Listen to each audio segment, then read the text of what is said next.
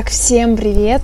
Сегодня у нас седьмой день wellness марафона, точнее завтра, ведь вы слушаете эту запись вечером шестого дня.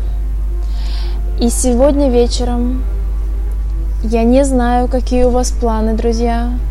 И, возможно, вы планируете допоздна работать, а возможно, отдыхать а возможно вы ничего не планируете и готовы, готовы к тому, чтобы лечь сегодня пораньше, потому что задание на завтра и на все остальные дни марафона, ну пока давайте просто на завтра, это лечь пораньше. Попробуйте организовать свой день таким образом, чтобы лечь до 12 часов дня.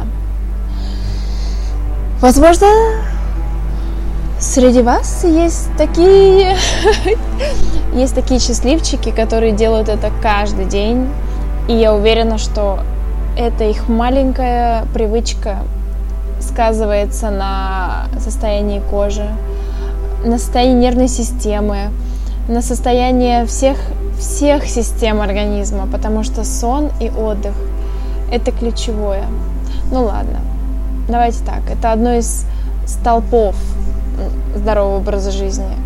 Мы так любим жить, двигаться, но если мы не отдыхаем, если мы не укладываем себя нежненько в постельку спать до 12, а желательно еще чуточку раньше, типа там до 11-10, я уже давайте не буду хардкорить, мы настолько по-другому начинаем жить.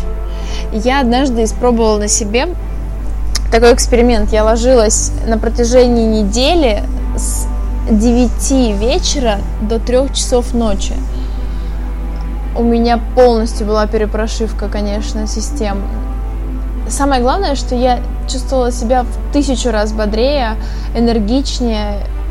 Ну, в рамках большого города это действительно сложно. Ну да ладно, хотя бы до 12. Попробуйте, и вы увидите, насколько сильно вам даст это пользу.